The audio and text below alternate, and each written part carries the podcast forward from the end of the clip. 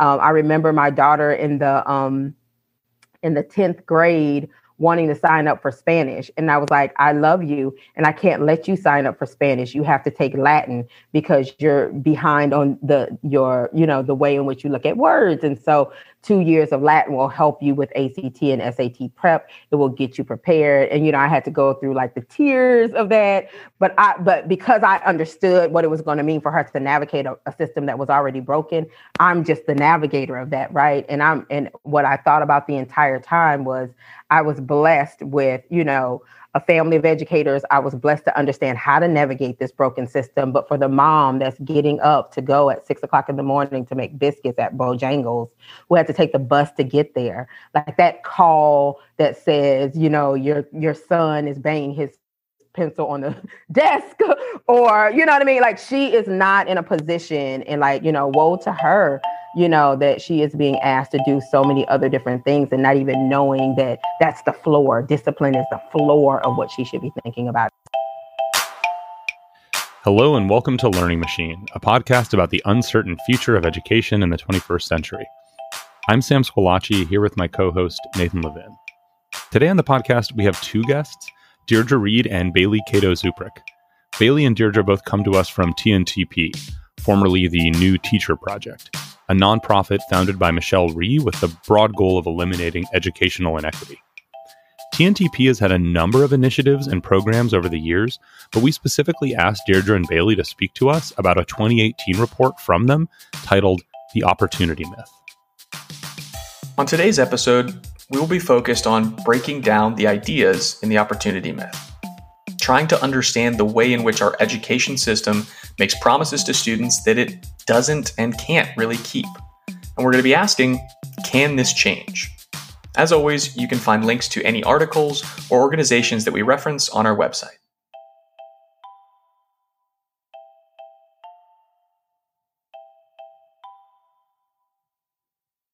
Support and inspiration for Learning Machine comes from you, our listeners. If you got a minute and want to let us know what you think of our work, visit our website, www.learningmachinepodcast.com. Thanks and enjoy the show. So, Nathan, the reason that I wanted to talk about the opportunity myth is that I think it helps to talk a lot about the real problems that we have in our education system.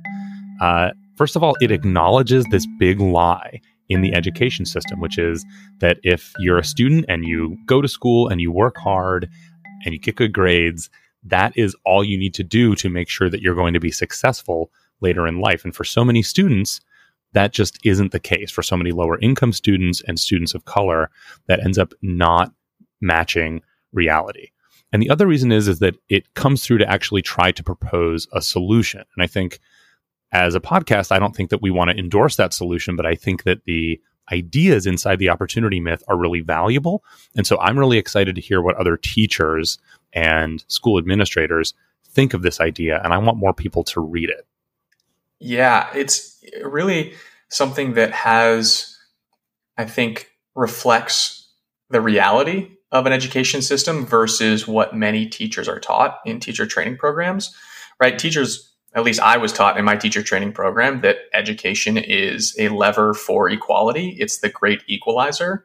I feel like I say that a lot, but it it comes up so often, and that quote is often misused. But in reality, and I think this is something that's actually going to come up in season two, education is an incredible force for shaping society, whether that means shaping a more equal or a more unequal society. So it's not necessarily right this panacea. It can actually be something that stratifies. And in reality, we tell students that it's going to give them everything that they want and help them to achieve, you know, for all students to achieve this dream of a great life, a great job, go to a great college. But realistically, students are going to be stratified by the system and basically tracked into some tier of society. Exactly. So let's listen now. You heard in the intro, Deirdre. We're going to have Bailey now explain what is the opportunity myth according to TNTP. We have an educational system that was designed for. I have a I have a white little boy who's five. Uh, we have an educational educational system that was designed for Grayson, except Grayson is also autistic. So we actually do not have an educational system. But like, if you look at the demographics of my little boy, we have a system that is, was designed and built for kids like him.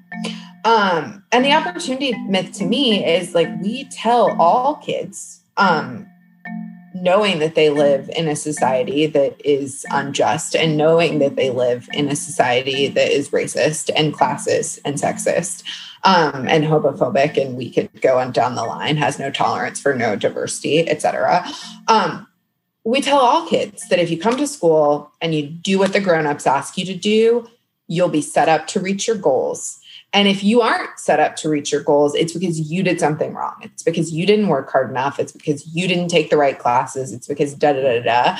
And I think for me, the opportunity myth is this just like fundamental promise we break to kids every day. We tell them, you come, you do what we ask, you'll be ready for what's next. And that is just not true for so many kids in our society. Um, and so as I think about, you know, what is the opportunity myth at its heart, it is like it's a broken promise and a lie to children that then but that we then we put the blame on them um, or we put the blame on individual teachers or individual leaders we, we we mostly put the blame on children to be fair but then we like we put the blame on other on other folks rather than on the system we have created um, that was designed to serve the graysons of the world. It's sad and it's powerful and it's true and it feels like this intractable problem. I don't know about you, Sam, but I got into education because I wanted to work towards a more equal society and wanted to support students who maybe wouldn't you know or support students who the system hasn't given the opportunity to um, and it feels like you know me sort of adopting a little bit of a white savior complex because you know I recognize that now, but you know I think when I got into teaching, that was a feeling that I had that I wanted to provide an opportunity for students who maybe wouldn't have had it otherwise, or to help students you know transcend their circumstances to achieve the American dream. But over time and after being in the classroom for a number of years, I have realized that what Bailey's talking about is so much bigger than any individual. It's systemic. Exactly. I think I got into teaching for similar reasons to you and believed that I can go in there and be a really good teacher, right? I'm going to go in and I'm going to change things by virtue of the fact that I'm going to be good at my job, right? As if that on that level, and I'm going to help some individual students to have a better experience. But when you participate in a system that, as Bailey put it, is already broken, you start to recognize that the big changes that need to happen have to happen on that systemic level.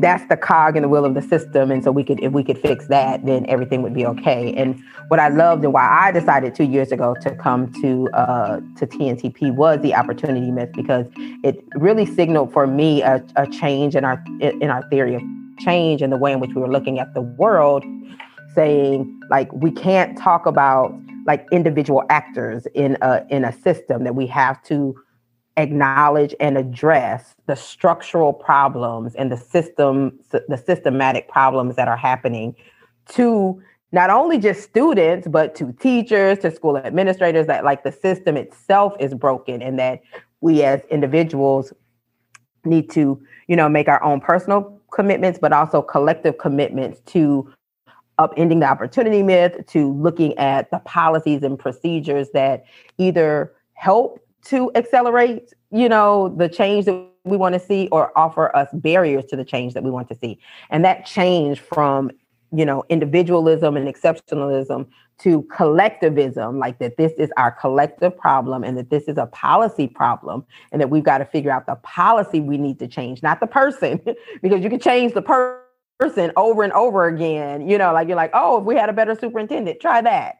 Try that over the last 30 years. Oh, we have a better teacher in the. Try that over the last 30 years. It's like you will not see, you will see incremental changes, or we will have to continue to to lift up a bright spot, but you won't see change at scale. Change at scale will happen when we decide that we will acknowledge that these are systemic problems and that we go and figure out where do we change the policy. And that, and that, and for me, that is not a, um, you know, that is not what we need to do in a bubble. So that is not for the superintendent to do or a small cadre of people in a back room to do, but that that is a process that needs to be democratized and recentered where education really happens, which is everywhere, like in the community. And so like how do we, you know, both acknowledge that it's systemic you know, and say that a part of how we will get to, you know, sustainable change is ensuring that parents, students, and community members are a part of the conversation and use their power in that conversation, not just their voice, but their power in that conversation to enact that change. According to the opportunity myth, we tell students that if they come to school, they'll be ready for the next stage of their educational careers if they come to school and do the things that teachers ask, do the thing, things that the adults ask, they'll be ready to go off and be successful in the real world. Part of the opportunity myth was TNTP polling different student bodies, asking them what they wanted out of their educational experience. And a few of the statistics stood out to me. 94% of students vocalize wanting to go to college. And really importantly, 70% of all students have career goals that require a college degree. So, based on what students actually want, based on the things that students are saying, this is what I want out of my educational experience, schools need to be preparing them for higher education. But what we see across the board is that many students are not being prepared for higher education. From my perspective, the goal is not college for every kid. It's like me not damning you having no chance at that before you're done with seventh grade or eighth grade. And so, like, do I think that every single kid who graduates 12th grade has to go to college? No. But do I think that they should graduate 12th grade and not be able to be successful in college if that's the opportunity? they decide to pursue because of the career they want or or the life they want to have. I actually I do think that is like fundamentally a, a problem. So I, I would not say that the goal is every kid going to and through college. I would say that the goal is like by the you've given me 13 years of your life and by the end of this you should be prepared to do what you want to and if you want to go be a lawyer you're going to need to go to college and you're going to need to go to law school because that's how you enter that profession if you want to be a my brother is a coder who didn't graduate college and has a bang up lifestyle. Um, self taught himself. Cool. That is fine too. But he had the option and looked at college and said, I don't want that. That is a very different experience than a lot of kids in our educational system have who get to the end of 12th grade, believe they were prepared for something, realize as they're applying to schools that they weren't, um, or I don't know, I don't want to quantify as like worse or not worse, but or maybe worse, go get in and then realize they weren't prepared and have a, a whole bunch of debt that they have to figure out what to do with. Like, I want to live in a world and a society where kids get to make choices and where choices aren't off the table for them because we failed to to teach them such that the choice could be on the table for them. Okay, so Nathan, it's pretty heavy stuff there that we heard from Bailey. This idea that you know, as we prepare students uh, for college, we get them there, and then they often realize that they don't have the skills to hack it. And I wanted to read you a couple more statistics from the opportunity myth. So tell me what you think about this. So nationwide, 40% of college students have to take at least one remedial course. But let me let me add to that. 66% of black college students and 53% of Latinx college students have to take a remedial course. Now, let me add one more thing. A recent study found that college remediation courses cost students and their families $1.5 billion annually, with one in four students spending an average of 3000 extra dollars earn their degrees. If you if you have to take remediation courses, it costs you more, right? It's a more expensive proposal. And and this is the thing that that really gets me. First time bachelor degree candidates who take one remediation course are 74% more likely to drop out. Oh. Man, that's that's brutal to listen to. right, this idea that college for all, right, has been the mantra for so long that as with so many things, I think there's a uh, there there the, the devil is in the details, right? That it's great to say that all students should go to college, but if they're not prepared for college, then sending them to college is actually a huge disservice. And so instead of talking about college for all, right, we should be talking about college readiness for all or helping students to know that they can go to college, but should weigh their options and consider what it means to actually go to college, right? This, um, I was reading a book recently about the idea that instead of, you know, for many students, it might actually make sense to go to community college for the first two years just to get a better idea and to mature and understand whether spending that money on college right off the bat is a good idea.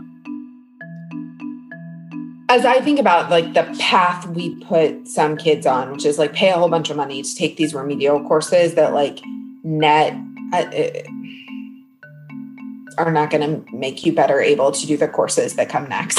to, to, to be frank, I think there's a we have a fundamentally broken as a system understanding of what to do when kids are behind. And what we do when kids are behind is give them stuff that is below where they should be. And we think if they work on enough below where they should be stuff, they'll catch up. And that, like, we have so much evidence that that doesn't work. As I think about, like, is college is college as an institution broken? I mean, I think colleges were designed for the same people that our K to 12 system was designed for. So, and do I think that college costs way too much money? And do I think that there are policies that could be put in place to address some of those things? 100%. So I hear Bailey making two points here that are really important. The first is that we have a system which at some point sets students up to be at vastly different levels of preparation or um, learning. And you know, students who are in the same grade or at the same age um, have vastly disparate skill levels. And we need to systemically look at why is our system broken? Why does it privilege certain groups to be ahead of other groups of students and, and work to rectify those inequities? The second point she's making, though, is maybe more pressing, especially given that we're at the end of this, uh, or coming to, hopefully to the end of this pandemic. And that is what should we do with students who are already emerging from or currently in the throes of this inequality. Exactly. And the opportunity myth proposes four specific solutions to this problem. And, and three of them are a little bit squishier to me because they talk about um, essentially, you know, deep, they, they, they reference deep engagement in the classroom, high expectations from teachers, and teachers that are uh, doing quality instruction. And I think those are all important things. And there are good arguments inside the opportunity myth to support all of those things. But the most compelling resource that is mentioned in the opportunity myth is that students need to be given grade level assignments. If you're in fifth grade, if you're in fifth grade math, you need to be learning fifth grade math. If a student is behind fifth grade in fifth grade math, if they have a third grade math level, if you're only giving them third grade math in fifth grade, they're not going to catch up to fifth grade. And we see this in a lot of different places. We've seen a lot of episodes in our podcast where uh, people have talked about this. Lots of studies coming out recently have shown this, and the education world seems to be converging on this, but we still see a lot of remediation courses being used both in K 12 education and in higher education. Also, did I not put you on a path to be totally away the last thing for me. So it's like, is it about college and career? It absolutely is. But it, uh, it for me, it is also about dismantling the school to prison pipeline. And so on the other side of that is this idea that if you aren't reading at a certain grade level, then they're making a prison bed for you. Or if you are not, you know, in a position where you are able to find work that is, you know, has a living a living wage, you're going to be forced into a gig economy at best and the underground economy at worst.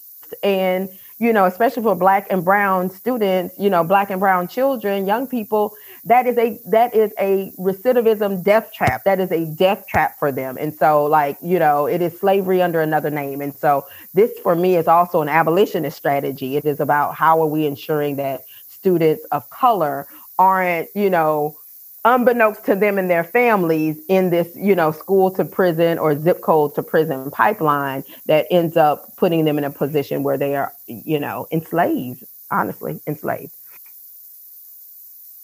It's an important thing to remember here as we wrap up uh, the final episode of our first season that there are real world costs to not having a functional system, both in terms of what students are going to be able to achieve and expect out of their lives. And also in terms of the punitive aspects of the system. When the system doesn't work for certain students, how does it set those students up for difficult pathways through life and essentially break the promise that we make to all American citizens that we're going to educate you and provide you with the opportunity to live a good life that you want and that you choose. On today's podcast, you heard Deirdre Reed and Bailey Cato Czupryk from TNTP. You can follow TNTP on Twitter at, at TNTP. This week, your homework is to read The Opportunity Myth.